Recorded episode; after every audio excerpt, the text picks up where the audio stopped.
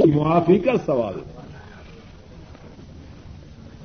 اب جب دو سجدے ہو چکے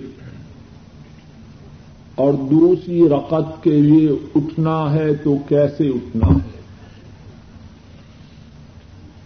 اس بارے میں نبی کریم صلی اللہ علیہ وسلم کی سنت سے یہ بات ثابت ہے کہ جب دوسرے سجدے سے فارغ ہونا ہے تو اٹھنے سے پہلے بیٹھنا ہے۔ توجہ کیجیے دوسرے سجدے سے فارغ ہو کے بیٹھنا ہے اور کس طرح بیٹھنا ہے کہ جسم کے اعضاء اپنی اپنی جگہ پہ آ جائیں۔ اطمینان سے بیٹھنا ہے اور پھر اس بیٹھنے کے بعد اٹھنا ہے۔ اس بیٹھنے کی دلیل کیا ہے؟ صحیح بخاری میں ہے۔ حضرت مالک بن حویرس حضرت مالک بن حویرس رضی اللہ تعالی ان روایت کرتے ہیں۔ انه راى النبي صلى الله عليه وسلم انه راى النبي صلى الله عليه وسلم يصلي فإذا كان في وتر من صلاته لم ينهز حتى يستوي قاعدا حضرت مالک بن حویرس رضی اللہ تعالی عنہ روایت کرتے ہیں، انہوں نے نبی کریم صلی اللہ علیہ وسلم کو نماز ادا کرتے ہوئے دیکھا۔ آپ جب اپنی نماز کی طاق رقط میں ہوتے، پہلی میں یا تیسری میں، لم ینحس آپ نہ اٹھتے حتی یستوی قاعدہ، یہاں تک کہ سیدھے ہو کے بیٹھ جاتے۔ آپ پہلے سیدھے ہو کے بیٹھتے، پھر کھڑے ہوتے۔ ایک دوسری حدیث میں ہے، اور وہ حدیث امام ابو داود اور امام دارمی رحمہ نے روایت کی ہے۔ حضرت ابو حمید الساعدی رضی اللہ تعالی ان، انہوں نے جناب نبی کریم صلی اللہ علیہ وسلم کے دس صحابہ سے کہا، خود بھی صحابی ہیں، ابو حمید الساعدی۔ آپ صلی اللہ علیہ وسلم کے دس صحابہ سے کہا اللہ کے نبی صلی اللہ علیہ وسلم کی جو نماز ہے، میں اس کو تم تمام سے زیادہ جانتا ہوں۔ انہوں نے کہا، پڑھ کے دکھائیے۔ حضرت ابو حمید السعیدی رضی اللہ تعالی انہوں نے نماز پڑھ کے دکھائی۔ اور اس نماز میں جب انہوں نے دوسرا سجدہ کیا تو اس کے بعد کیا کیا؟ فرمانے لگے، دوسرا سجدہ کے بعد اللہ اکبر کے اٹھے، اپنے بائیں پاؤں کو، اپنے بائیں پاؤں کو موڑے اور اس پر بیٹھ جائے۔ ثم يعتدل حتى يرجع كل عظم الى موضعه. دوسرے سجدے کے بعد اللہ اکبر کہے، بیٹھ جائے اور کس طرح بیٹھے؟ ثم يعتدل حتى يرجع كل عظم الى موضعه. اس طرح بیٹھے کہ ہر ہڈی اپنی اپنی جگہ پہ آ جائے۔ ثم ین پھر کھڑا ہو۔ اس حدیث پاک سے بھی کیا معلوم ہوا؟ دوسرے سجدے سے اٹھنے کے بعد کیا کرنا ہے؟ بولیے بیٹھنا ہے۔ دس صحابہ نے ابو حمید السعیدی رضی اللہ تعالی ان نماز کی ادائیگی کا مصنون طریقہ ان سے سنا اور جواب میں کہا قالو صدقت۔ دس کے دس صحابہ نے کہا، اے ابو حمید، آپ نے اللہ کے نبی کی نماز کی صحیح تصویر کھینچی ہے۔ اور اس نماز میں ایک بات کیا تھی، دو سجدوں کے بعد بیٹھ کر پھر اٹھنا۔ اور اس کا نام ہے جلسہ استراحت۔ اور اس کی کیفیت یہ ہے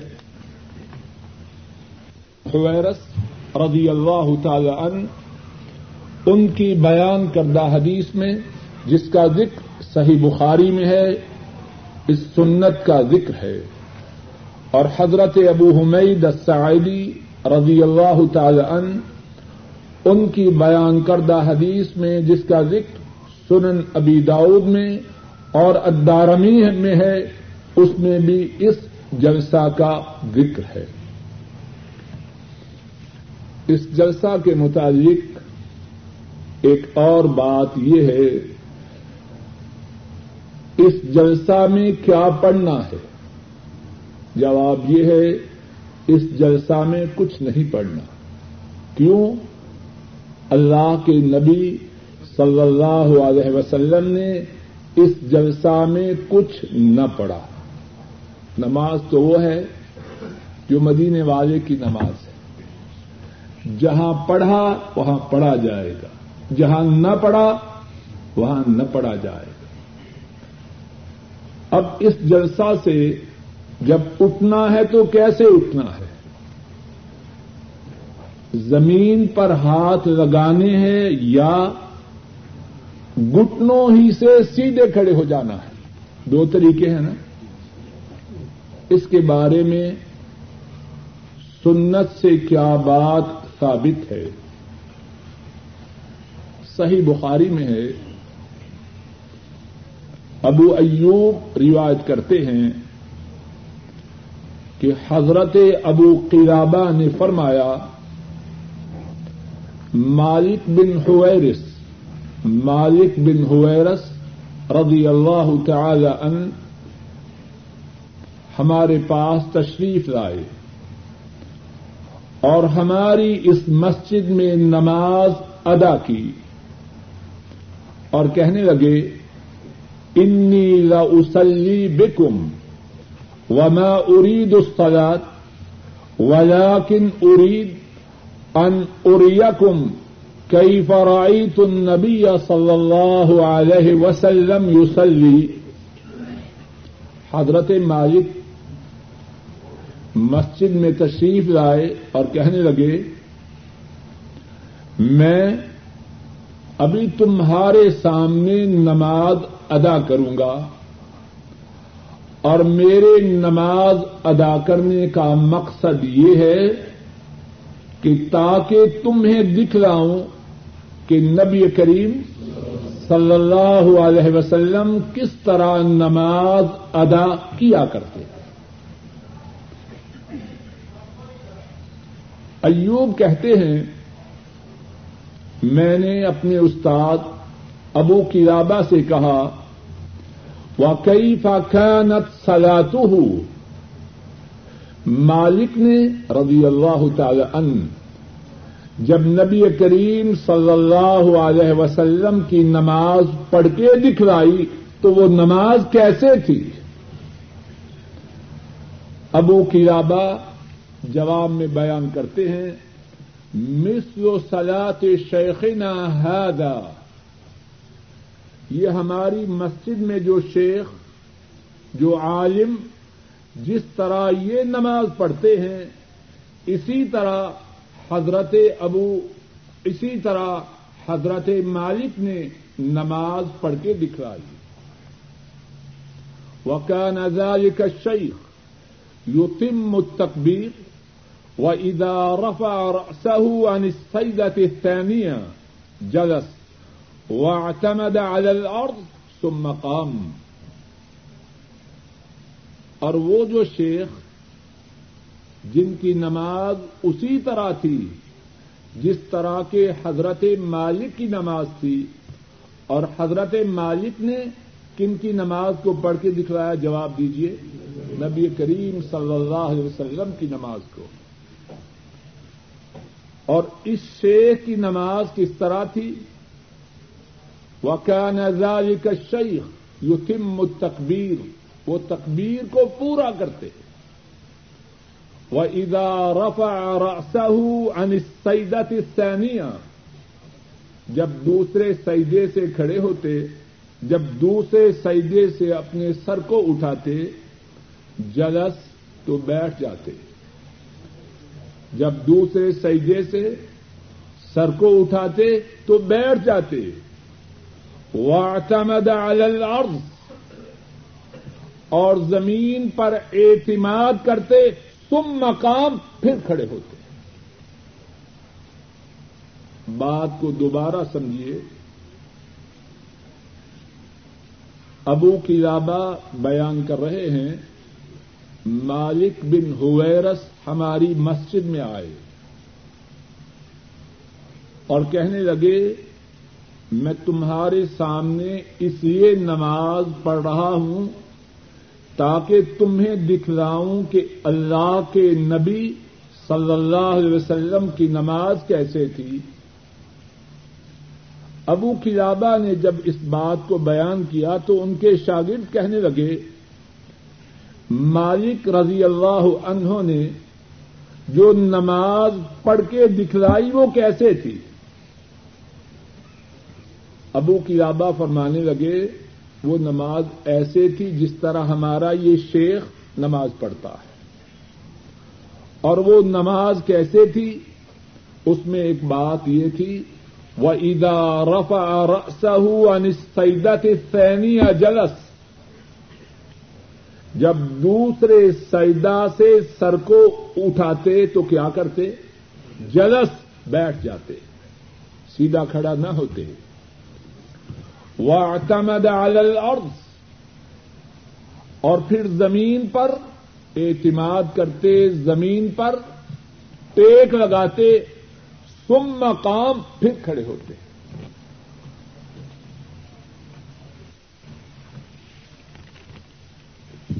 کان صلی اللہ علیہ وسلم یا جن فی سیاتی ہی یا تمد اعلی یادئی اذا قام.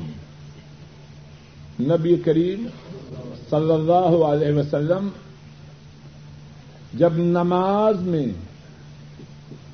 بیٹھنے کی حالت سے کھڑے ہونے کی حالت میں منتقل ہوتے تو اپنے ہاتھوں کو اس طرح کرتے جس طرح کے آٹا گوننے والے کرتے ہیں، اس طرح۔ اور اپنے ہاتھوں پہ سہارا رکھتے اور پھر کھڑے ہوتے۔ اس طرح ہاتھ زمین پر رکھتے اور ہاتھوں پہ ٹیک لگا کے اوپر کھڑے ہوتے۔ اب اس کے بعد جب دوسری رقط کے لیے کھڑے ہونا ہے تو اس میں کیا پڑھنا ہے؟ دعائے استفتاح جو پہلی رقط میں پڑھی جاتی ہے، وہ دوسری رقط میں نہیں پڑھنی قرات کی ابتدا ہوگی سورہ الفاتحہ سے۔ اور سورہ الفاتحہ سے پہلے، اعوذ باللہ من الشیطان الرجیم، پڑھنا ہے یا نہیں، اس بارے میں علماء کی دو آرا ہیں۔ بعض نے فرمایا ہے کہ پڑھے بعض کہتے ہیں نہیں نہ پڑھے۔ واللہ اعلم بالثواب واضح طور پر اس بارے میں، میرے علم حدیث میں کوئی بات نہیں آئی۔ اور شاید کہ انشاءاللہ اللہ پڑھ لے تب بھی ٹھیک ہے، نہ پڑھے تب بھی شاید کوئی جرم کی بات نہ ہو۔ واللہ اعلم بالثواب اور پھر دوسری رقط اسی طرح ہے۔ جس طرح پہلی رقط کا تفصیلی بیان اللہ کی توفیق سے ہو چکا ہے۔ اب جب دوسری رقط پوری کرے، دوسری رقط کا دوسرا سجدہ کرے، تو اب کیا ہے؟ اب تشخد کے لیے بیٹھنا ہے۔ اور تشخد دو ہیں۔ ایک پہلا تشخد ایک دوسرا تشخد دونوں تشہدوں میں بیٹھنے کی کیفیت ایک دوسرے سے مختلف ہے۔ صحیح بخاری میں ہے، حضرت ابو حمید الساعدی رضی اللہ تعالی ان روایت کرتے ہیں فعدا جلس فر رق عطین جلس على رجله اليسرى ونصب اليمنى جب دو رقط کے آخر میں تشخد کے لیے بیٹھتے، اپنے بائیں پاؤں پر بیٹھتے اور اپنے دائیں پاؤں کو گاڑ دیتے، کس پہ بیٹھنا ہے؟ بولیے، بائیں پاؤں کا اور دائیں پاؤں کو گاڑ کے رکھنا ہے۔ فعیزا جلا سا پھر رق عقیرہ قدم رجہ السرا جب آخری تشخد میں بیٹھتے،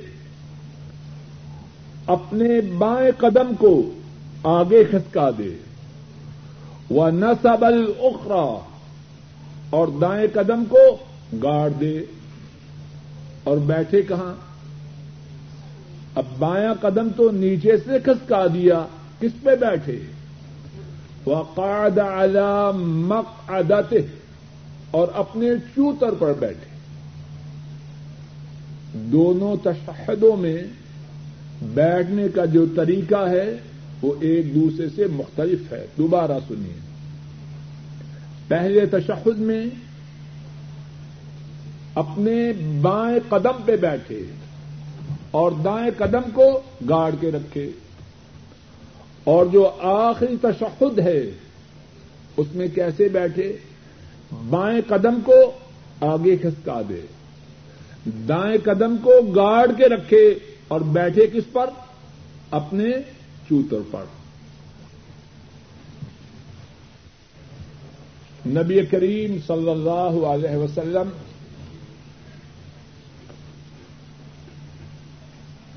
جب دو رقط کے آخر میں تشہد کے لیے بیٹھتے تو اس میں اتحیات پڑھتے اور اتحیات میں اور جب اتحیات پڑھتے تو اس سے پہلے کچھ نہ پڑھتے پڑھنے کی ابتدا کس سے کرتے؟ اتحیات سے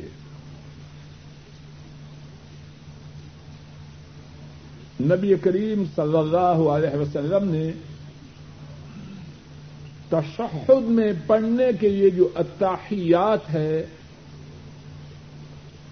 اس کے ایک سے زیادہ اقسام کے الفاظ حضرات صحابہ کو سکھ اور شاید کہ جو سب سے زیادہ مشہور تشہد ہے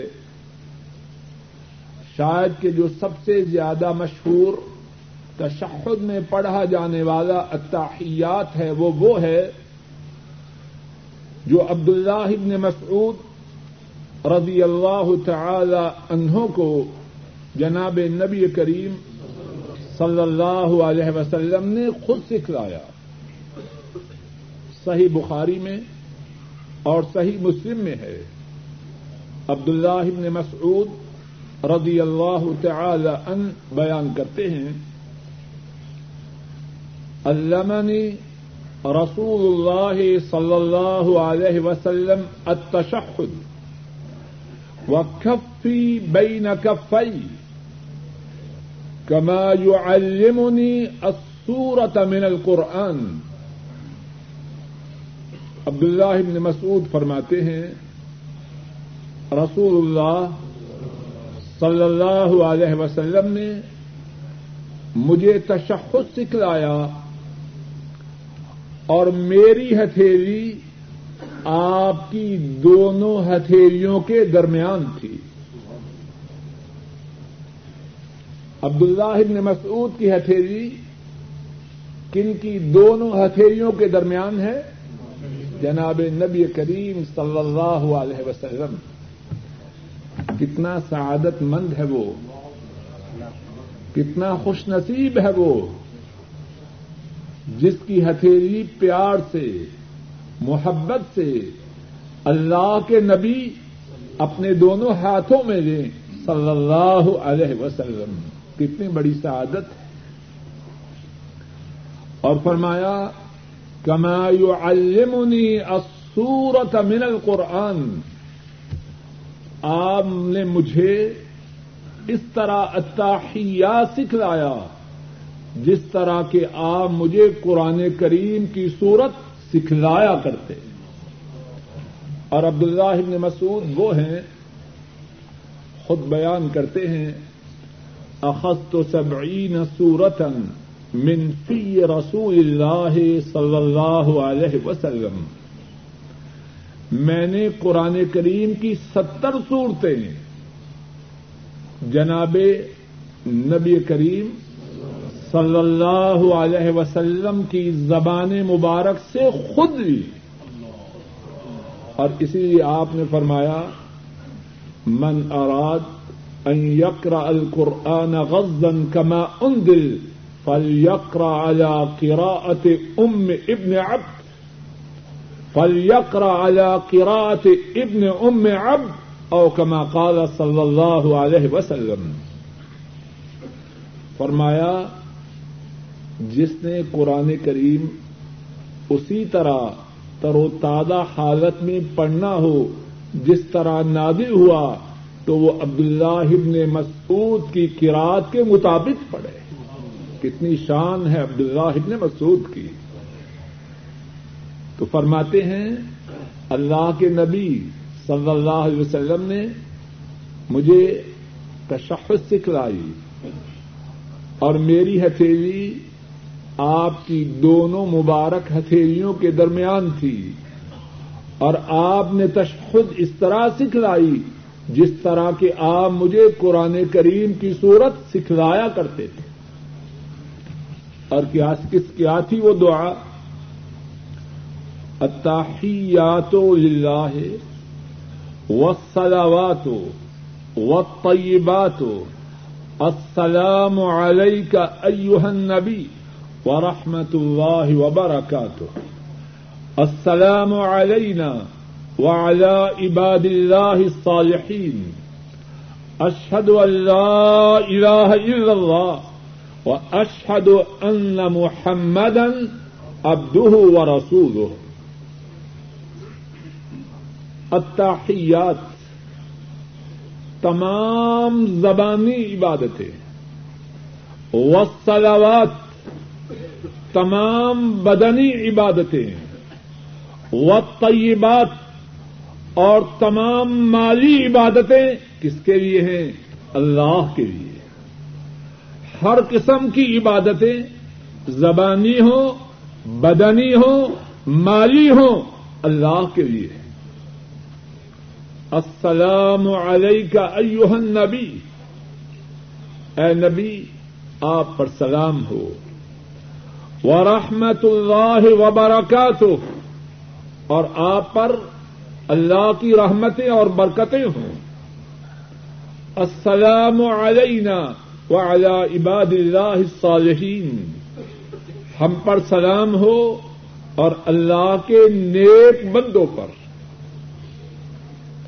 اشہد اللہ الہ الا اللہ۔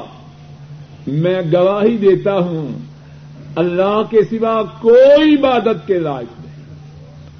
وہ اشد ان محمد ابد و رسول اور میں گواہی دیتا ہوں، بے شک محمد صلی اللہ علیہ وسلم اللہ کے بندے اور اللہ کے رسول ہیں۔ یہ تشخد پڑے اور عبداللہ ابن مسعود فرماتے ہیں کہ جب تک نبی کریم صلی اللہ علیہ وسلم زندہ رہے، ہم تشخد میں یہ پڑھتے رہے، السلام علیکہ ایوہ النبی۔ اور جب آپ فوت ہو گئے، تو پھر ہم نے پڑھا، السلام علی النبی۔ سلام ہو نبی پر۔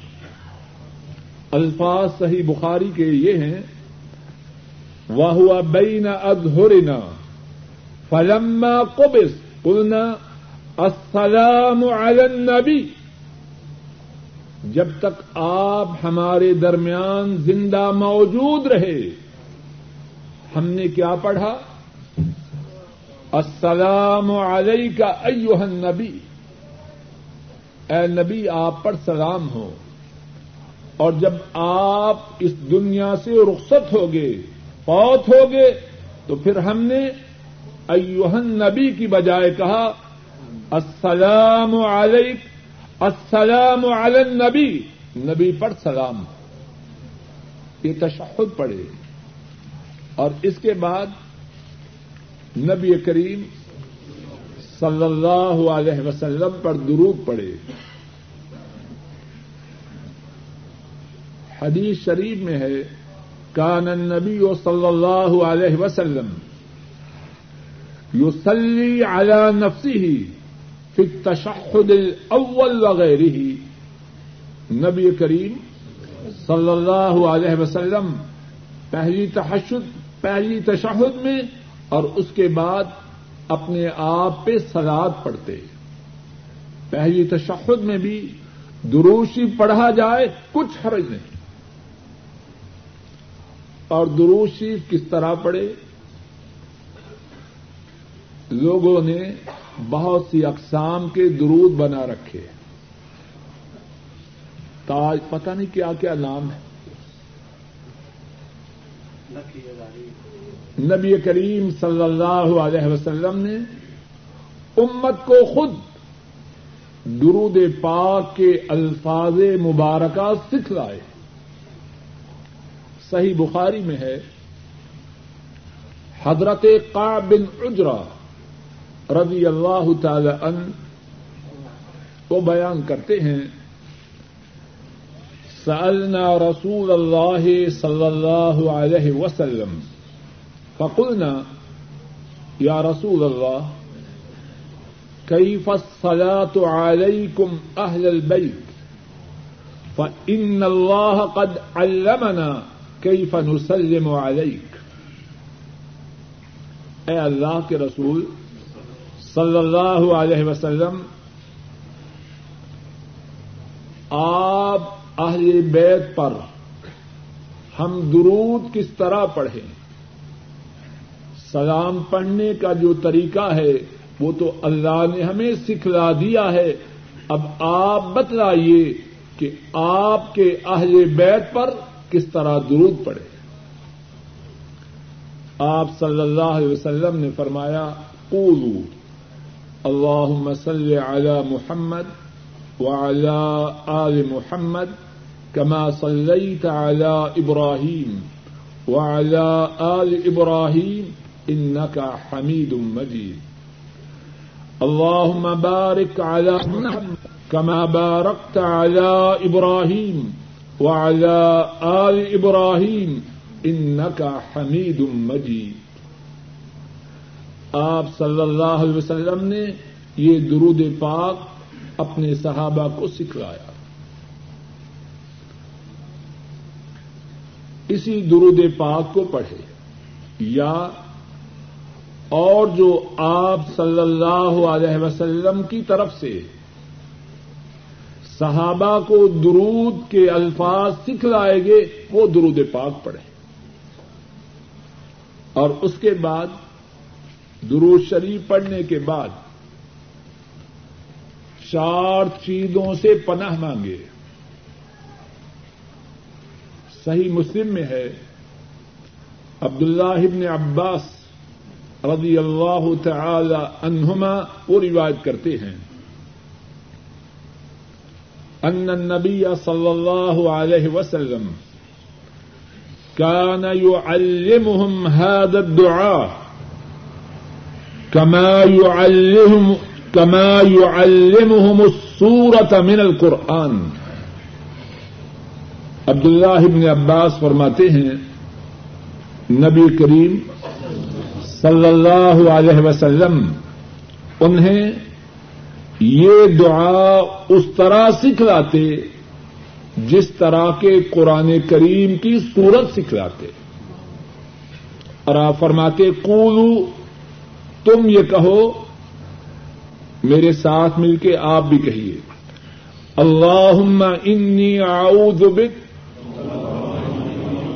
من عذاب جہنم واعوذ بک من عذاب القبر۔ واعوذ بک من فتنة المسيح الدجال. واعوذ بك من فتنة المحيا والممات. اے اللہ، میں آپ سے جہنم کے عذاب سے پناہ مانگتا ہوں اور میں آپ سے قبر کے عذاب سے پناہ مانگتا ہوں۔ اور میں آپ سے مسیح الدجال کے فتنہ سے پناہ مانگتا ہوں۔ اور میں آپ سے زندگی اور موت کے فتنہ سے پناہ مانگتا ہوں۔ ان چار باتوں سے پناہ مانگنے کا نبی کریم صلی اللہ علیہ وسلم نے حکم دیا۔ ہے پھر یہ دعا سنیے اور میرے ساتھ دوہرا لیجیے تاکہ جن ساتھیوں کو یہ دعا یاد نہیں، یاد ہو جائے۔ اللہم انی اعوذ بک من عذاب جہنم۔ واعوذ بک من عذاب القبر۔ واعوذ بک من فتنة المسیح الدجال۔ کچھ ساتھی بول نہیں رہے۔ واعوذ بک من فتنة المحیا والممات۔ کون ساتھی دوہرائے گا؟ اللہم انی اعوذ بک من عذاب جہنم۔ اچھی طرح دوہرائیں میں نام لے کے کسی کو کھڑا کروں گا۔ اللهم إني أعوذ بك من عذاب جهنم وأعوذ بك من عذاب القبر وأعوذ بك عرض کرتے ہیں، یا رسول اللہ صلی اللہ علیہ وسلم، علمنی دعاء ادعو بھی فی سلاتی اے اللہ کے رسول صلی اللہ علیہ وسلم، مجھے ایسی دعا سکھلائیے جو دعا میں اپنی نماز میں کیا کروں۔ اللہ اکبر۔ کون ہے سوال کرنے والا؟ صدیق۔ امت کے تمام مردوں میں سے۔ اللہ کے نبی کو سب سے زیادہ پیار ہے۔ کیا دعا سکھلائی؟ فرمایا کل اللہ انی غلم تو نفسی ظلم کثیرن ولا يغفر الذنوب الا انت فاغفر لي مغفرة من عندك وارحمنی انك انت الغفور الرحیم اے میرے اللہ، بے شک میں نے اپنی جان پر بہت ظلم کیا۔ اور آپ کے سوا کوئی گناہوں کو معاف کرنے والا نہیں۔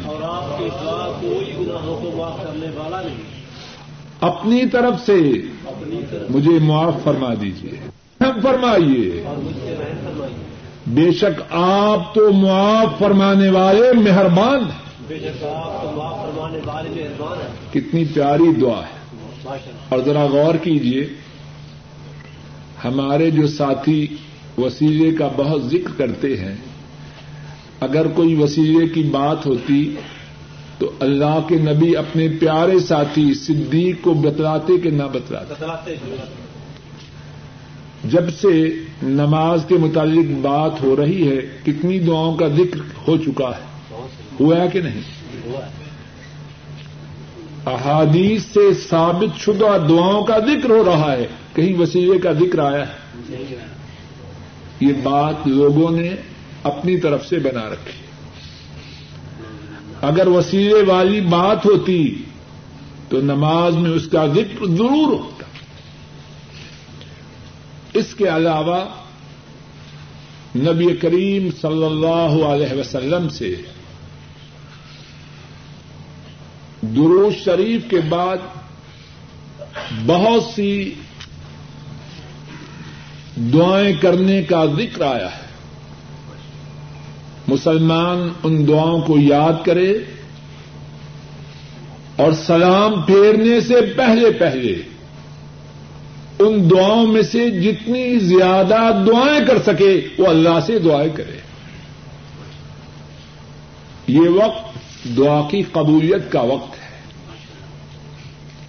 ہاں دعا کرنے سے پہلے درود پاک ضرور پڑے اتحیات پڑھے، درود شریف پڑھے، ان چار باتوں سے پناہ مانگے جن کا ذکر ہوا ہے، عذاب جہنم سے، عذاب قبر سے، مسیح الدجال کے فتنہ سے، زندگی اور موت کے فتنے سے، پھر خوب دعائیں کرے۔ ایک حدیث میں ہے، امام ترمدی رحمہ اللہ روایت کرتے ہیں عبد اللہ ابن مسعود رضی اللہ تعالی ان وہ روایت کرتے ہیں کن تو اسلی و نبی و صلی اللہ علیہ وسلم و ابو بکر و عمر رضی اللہ تعالی عنہما معه. میں نماز پڑھ رہا تھا، نبی کریم صلی اللہ علیہ وسلم تشریف فرما تھے اور آپ کے پاس آپ کے ساتھ صدیق و فاروق تھے۔ فلما جلست، بدأت بالثناء على الله عز وجل، ثم الصلاة على النبي صلى الله عليه وسلم، ثم دعوت لنفسي۔ عبداللہ ابن مسعود فرماتے ہیں، جب میں بیٹھا نماز میں تو میں نے پہلے اللہ کی تعریف کی۔ پھر نبی کریم صلی اللہ علیہ وسلم پر درود پڑا۔ پھر میں نے اپنے لیے دعا کی۔ آپ صلی اللہ علیہ وسلم نے فرمایا، سل توتا سل توتا اللہ سے سوال کر، جو سوال کرو گے، اس سوال کو پورا کیا جائے۔ گا اللہ سے مانگو، جو مانگو گے، دیے جاؤ گے۔ وقت ہے دعا کی قبولیت کا۔ درود شریف کے بعد اللہ سے خوب دعا کرے۔ اور جو شخص درود شریف نہ پڑھے، اس کی نماز ناقص ہے، اس میں خلل۔ ایک اور حدیث میں ہے جس کو امام ترمدی رحمہ اللہ نے روایت کیا ہے، حضرت فضالہ بن عبید رضی اللہ تعالی ان وہ روایت کرتے ہیں۔ رسول کریم صلی اللہ علیہ وسلم تشریف فرما تھے۔ ایک آدمی آیا اور اس نے کہا اللہ اغفر لی اللہ ارحمنی۔ اے اللہ مجھے معاف فرما، مجھ پر رحم فرما۔ آپ صلی اللہ علیہ وسلم نے فرمایا اجلتا ایوہ المصلی اے نمازی، تو نے دعا کے کرنے میں جلدی کی ہے۔ اذا صلیت فقعت جب تو نماز پڑھے اور بیٹھے فحمد اللہ بما ہوا اہل وصل علی سمد جب نماز میں بیٹھے تو پہلے اللہ کی تعریف کر، پھر مجھ پر درود پڑھ، پھر اللہ سے دعا کر۔ راوی بیان کرتا ہے سم صلی رجل، ثم صلی رجل آخر بعد ذلك اس کے بعد ایک اور آدمی نے نماز پڑھی۔ فحمد اللہ۔ وصلی علی النبی صلی اللہ علیہ وسلم۔ اس نے اللہ کی تعریف کی، پھر نبی کریم صلی اللہ علیہ وسلم پہ درود پڑا۔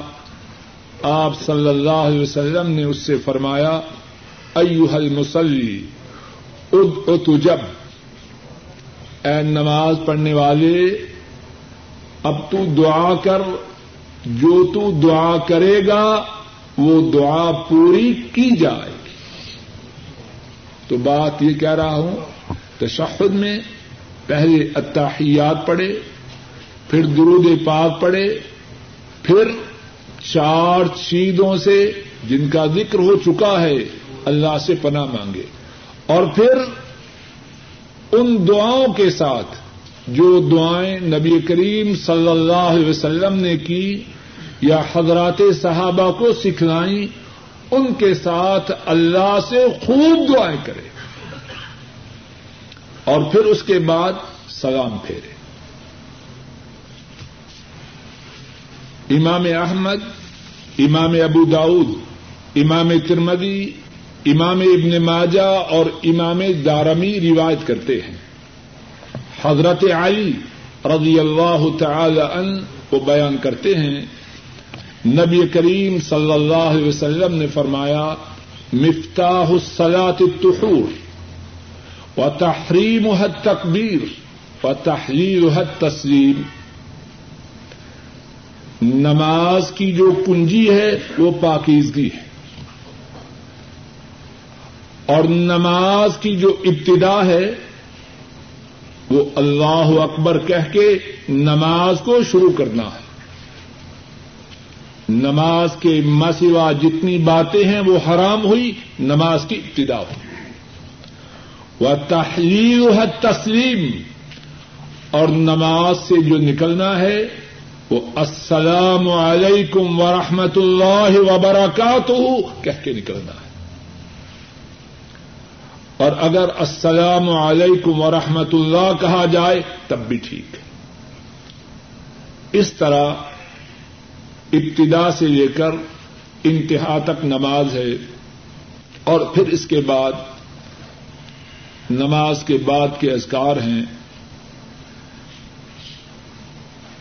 دعاؤں کے متعلق جو بات ارض کی ہے، اگر چار باتوں سے جو پناہ مانگنا ہے، اس سے پہلے دیگر دعائیں بھی کرے تب بھی حرض نہیں۔ لیکن اس بات کی کوشش کرے کہ ان چار باتوں سے پناہ مانگنا تشہد میں نہ بھولے۔ اللہ مالک اپنے فضل و کرم سے کہنے والے کو اور سب سننے والوں کو نبی کریم صلی اللہ علیہ وسلم کے طریقہ مبارک کے مطابق نمازیں ادا کرنے کی توفیق عطا فرمائے۔ ہماری گزشتہ نمازوں میں جو غلطیاں، جو کوتاہیاں ہو چکی ہیں، اللہ ان کو معاف فرمائے۔ اور آئندہ ہمیں اس بات کی توفیق عطا فرمائے کہ ہماری ساری نمازیں جناب نبی کریم صلی اللہ علیہ وسلم کے جناب نبی کریم صلی اللہ علیہ وسلم کے طریقہ کے مطابق ہو، کہنے اور سننے میں جو غلطی ہوئی ہے، اللہ اس کو معاف فرمائے۔ جو ٹھیک بات کہی اور سنی گئی ہے اللہ اس کو قبول فرمائے کہ تشہد میں انگلی کے اٹھانے کا مسئلہ کیا ہے؟ اللہ اس ساتھی کو جزائے خیر دے، یہ بات بیان سے رہ گئی۔ تشہد کے درمیان شہادت کی انگلی کو اٹھانا سنت سے ثابت ہے۔ جناب نبی کریم صلی اللہ علیہ وسلم اپنی بائیں ہتھیلی کو اپنی بائیں ران پہ رکھتے دائیں ہتھیلی کو اس طرح بند کرتے اور بسا اوقات اس طرح کرتے یا انگلی کے اوپر رکھتے یا پانچ بناتے دونوں سوڑتے یا اس طرح یا اس طرح۔ اور شہادت کی انگلی کو کھڑا کرتے اس کو کہاں کھڑا کرنا ہے؟ اس بارے میں تاکید کے ساتھ میرے میری نظر سے کوئی حدیث نہیں گزری کہ خاص کس مقام پر بعض لوگ فرماتے ہیں کہ سارے تشہد میں حرکت دیتا رہے۔ بعض لوگ فرماتے ہیں کہ جب اشحد اللہ الہ الا اللہ کہے تو پھر اٹھائے۔ باہر کیب سنت سے تشہد کے درمیان انگلی کا اٹھانا اور دعا کرتے وقت اس کو حرکت دینا ثابت ہے۔ یہ ہے کہ چہرہ قبلہ کی طرف ہو، بلکہ جب حیا علی الصلاح، حیا علی الفلاح بھی مؤذن کہے، تو اپنی چھاتی کو قبلہ ہی کی جانب رکھے۔ جب مؤذن حیا علی الصلاح، حیا علی الفلاح کہے، تو سارا نہ گھومے۔ چھاتی قبلہ کی طرف رہے، صرف گردن کو گھمائے دائیں طرف اور بائیں طرف چھاتی قبلہ کی طرف رہے اور ساری اذان میں بھی معذن کا جو چہرہ ہے، رخ ہے، وہ قبلہ کی طرف ہے۔ اپنا حج کر لیا ہے، اپنے فوج شدگان میں سے کسی کے لیے نانا نانی، جنہوں نے حج نہیں کیا تو کیا ان کی طرف سے حج کر سکتا؟ ہے جواب یہ ہے کہ فوج شدگان کی طرف سے جب اپنا حج آدمی کر چکا ہو، تو حج کرنا سنت سے ثابت ہے۔ اور اس کے لیے یہ کوئی شرط نہیں کہ آدمی نے ان کو دیکھا ہو۔ سوال یہ ہے کہ میں نے ان کو دیکھا نہیں، ان کو دیکھنا کوئی شرط نہیں۔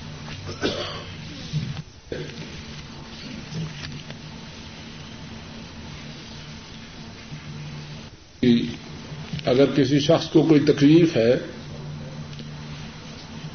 وہ سجدہ کرے تو اپنے دونوں ہاتھوں پہ اپنے جسم کا بوجھ اٹھا نہیں سکتا، تو وہ کیا کرے؟ وہ وہ صورت اختیار کر رہے، جس کا اختیار کرنا اس کے لیے ممکن ہے۔ اسلام میں آسانی ہے۔ یہ جو کوہنیوں کو پہلوؤں سے دور رکھنا ہے اور کتے کی طرح زمین پر نہیں بچھانا، یہ کس کے متعلق ہے؟ جسے طاقت ہے۔ جسے طاقت نہیں، اس پر کوئی پابندی نہیں۔ آدمی اشارے سے بھی تو نماز پڑھ سکتا ہے۔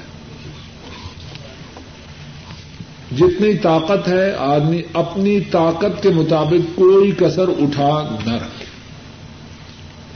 اور جب کوئی شخص اپنی طاقت کے مطابق ٹھیک کام جو کر سکتا ہے کرے، تو انشاءاللہ اللہ اللہ سے امید ہے کہ اس کا کوئی مواخلہ نہ ہوگا۔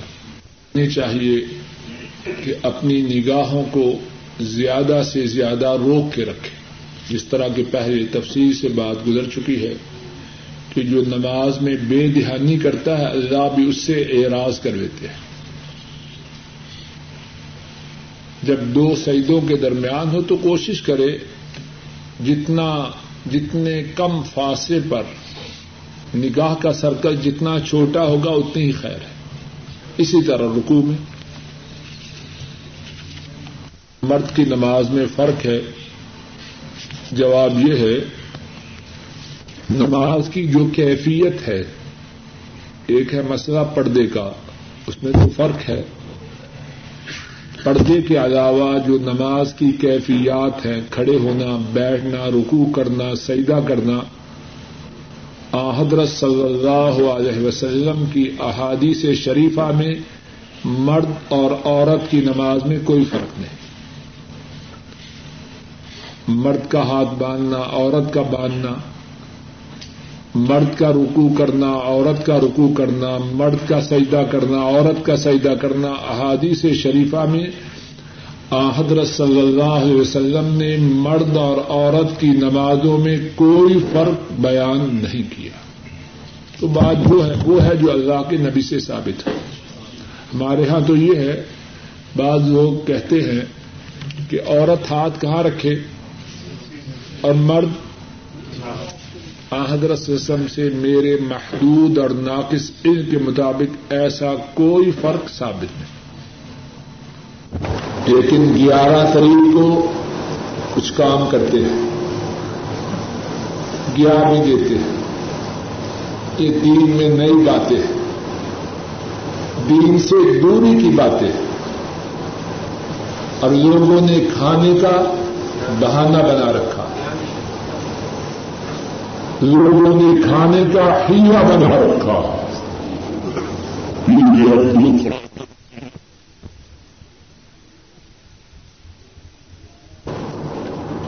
لیکن گیارہ تاریخ کو کچھ کام کرتے ہیں۔ گیارہویں دیتے۔ ہیں یہ دین میں نئی باتیں ہیں۔ دین سے دوری کی باتیں اور لوگوں نے کھانے کا بہانہ بنا رکھا۔ ہے لوگوں نے کھانے کا ہیا بنا رکھا۔ ہے پیر عبد القادر جیلانی، ان کی گیارہویں۔ عقلمند غور کر۔ تو پیر عبد القادر جیلانی کی جو گیارہویں دے رہا ہے۔ پیر عبد القادر نے کس کے نام کی گیارہویں دی؟ اتنا ضروری کام تیرے خیال میں تین صاحب نے کس کے نام کی گیارہویں دی؟ اور ان سے پہلے صدیق، فاروق ذلورین علی مرتدا رضی اللہ تعالی عنہ مجمعین انہوں نے کس کے نام کی گیارہویں دی؟ دین میں نئی بات نہ نکال من احدث فی امرنا هذا ما ليس منه فهو رد. صحیح بخاری اور صحیح مسلم میں حدیث ہے. عائشہ صدیقہ رضی اللہ تعالی عنہا فرماتی ہیں، رسول کریم صلی اللہ علیہ وسلم نے فرمایا، جس نے ہمارے دین میں کوئی نئی بات جاری کی، وہ بات مردود ہے۔ وکل و بدعتن بلالا وکل و بلالتن فنار ہر بدت گمراہی اور ہر گمراہی کا انجام کیا ہے؟ جہنم کی آگ۔ ایسا کرنے والا اس کام سے رک جائے۔ اللہ کے نام کا بغیر تاریخ کے تعین کے اللہ کے نام کی خیرات کرے، پہلی، دوسری، سارا مہینہ کرے۔ اور اس طرح اپنی طرف سے دین میں نئی نئی باتیں ایجاد نہ کرے، نہ اس کا دینا جائز، نہ اس کا کھانا جائز۔ کیا ٹیپ ریکارڈ میں گانا سننا جائز ہے۔ اور لکھا ہے کہ ٹیپ ریکارڈ میں جو گانا سنا جاتا ہے، گانے والی یا گانے والا وہ سامنے تو نہیں ہوتا۔ اچھا سوال ہے۔ گانا سننے کی جو حرمت ہے، اس کے لیے یہ ضروری نہیں کہ گانے والی یا گانے والا سامنے ہو۔ گندی بات کیسے بھی سنی جائے، اس کا سننا حرام ہے۔ شرم آتی ہے ذکر کرتے ہوئے۔ کبھی گاڑی میں، پاکستان میں اگر آدمی سننے کے لیے مجبور ہو جائے تو کیا کیا بکواس؟ معلوم نہیں کہ لوگوں کی غیرت کہاں دفن ہو چکی ہے۔ کس طرح اپنے گھروں میں ایسی فوش باتیں گانے کے نام سے سنتے ہیں۔ کہاں غیرت دفن ہو چکی ہے؟ اور پھر جب اس کے آثار گھروں میں نمایاں ہوتے ہیں، جوان بچیاں جیسے سنتی ہیں، جب ویسے ہی کر کے دکھاتی ہیں، تو پھر کفی افسوس ملتے ہیں۔ لیکن پھر افسوس کا کیا فائدہ؟ ہوش کیجیے اپنے بچوں کے خام ذہنوں میں گندگی کے بیج نہ بولیے۔ اگر اپنے بچوں کے خام اور معصوم ذہنوں میں کانٹے بیجیں گے تو آم نہیں ملیں گے، سیب نہیں ملیں گے، کانٹے ہی ملیں گے۔ جو بوئیں گے، سو کانٹے۔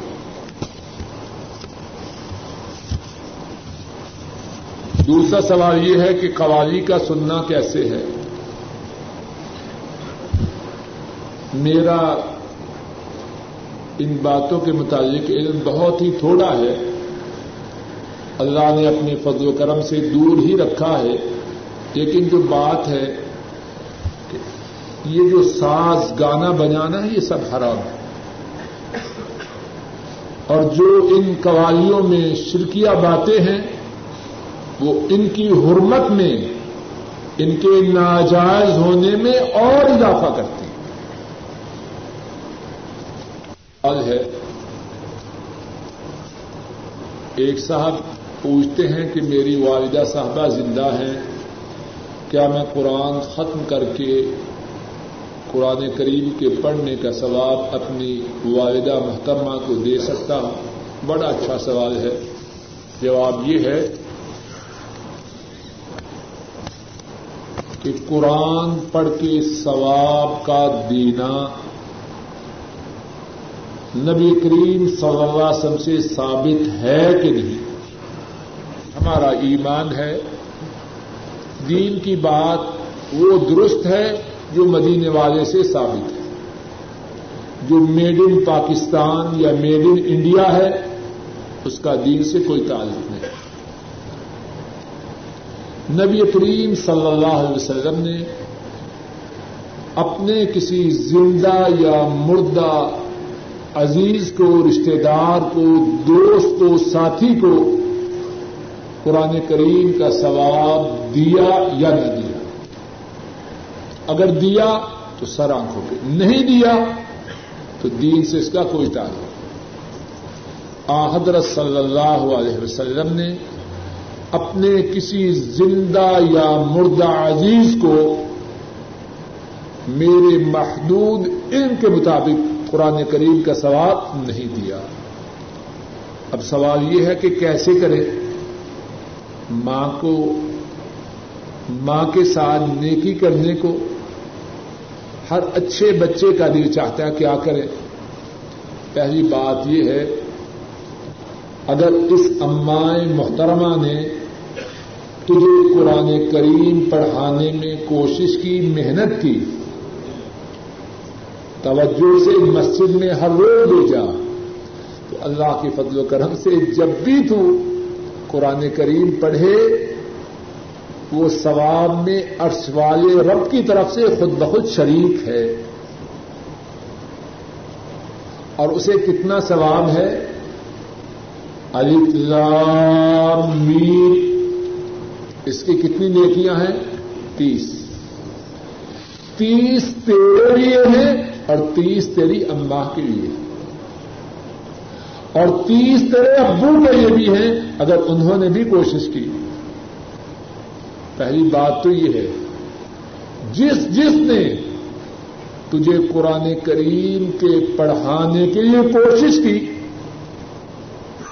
وہ تیرے ثواب میں بغیر تیرے کہے ہوئے اور بغیر تیرے ثواب میں کسی کمی کے خود بخود شریک ہے۔ دوسری بات تو یہ کر کہ اپنی اماں کے لیے زیادہ سے زیادہ دعا کر۔ اپنی بات یہ دعا کر، رب رحمہما کما ربیانی صغیرا۔ اے میرے رب، جس طرح میرے والدین نے بچپن میں میری پرورش کی، تو اسی طرح ان دونوں پر رحم فرما۔ اپنے دفتر کی طرف جائے، اپنی ملازمت کی طرف جائے، گھر سے نکلتے ہی اللہ کی حمد و ثنا کر سورہ الفاتحہ پڑھ، نبی کریم سم پر دروشی پڑھ اور دعائیں کرنا شروع کر دے۔ اب پندرہ منٹ، بیس منٹ، آدھا گھنٹہ۔ جب تک دفتر میں نہ پہنچے، اپنی اماں کے لیے، اپنے ابو کے لیے، اپنے اعزا کارب کے لیے سب کے لیے دعائیں کرتا جا۔ پکی بات۔ ہے وہ زندہ ہے، انشاءاللہ تب بھی اسے فائدہ ہے۔ فوت ہو چکی ہیں، تب بھی انہیں فائدہ۔ کہ کیا قضائے عمری کرنا چاہیے؟ قضائے عمری کے متعلق میری معلومات بڑی ناقص ہیں، جو بعض لوگوں سے سنی ہے شاید وہ یہ ہے کہ رمضان کا آخری جمعہ پڑھو تو ساری عمر کی چھوڑی ہوئی نمازوں کی قدا ہو جاتی ہے۔ یہی بات ہے۔ اسی کا نام قدا عمری ہے یا کچھ اور ہے؟ اگر اس کا معنی وہ ہے جو میں نے کہا ہے کہ آخری جمعہ رمضان کا پڑھ لو تو گزشتہ ساری نمازیں معاف، قرآن و سنت میں اس کا کوئی ثبوت نہیں۔ اور اگر وہ معنی ہے جو خادم صاحب بیان کر رہے ہیں کہ جو نمازیں پہلے چھوڑی تھی، ان کو ہر نماز کے ساتھ پڑھا جائے، تو اس بات کا بھی کتاب و سنت میں کوئی ثبوت نہیں۔ اصل بات یہ ہے کہ جو آدمی نماز نہیں پڑھتا وہ کافر ہے۔ اب جب اس نے توبہ کی، نماز شروع کی، تو وہ نئے سرے سے مسلمان ہوگا اور اللہ کا یہ فضل و کرم ہے، اللہ کی یہ عنایت ہے کہ جب آدمی توبہ کر کے مسلمان ہو جائے، اللہ صاحب کا سارے گناہوں کو معاف کر دے۔ اور صرف یہی نہیں، بلکہ اگر کوئی شخص صحیح معنوں میں توبہ کرے، اللہ گزشتہ گناہوں کو نیکیوں سے بدل دیتے ہیں۔ سورہ الفرقان میں ہے، گھر جا کے پڑھ لیجیے اللہ فرماتے ہیں کہ جنہوں نے شرک نہ کیا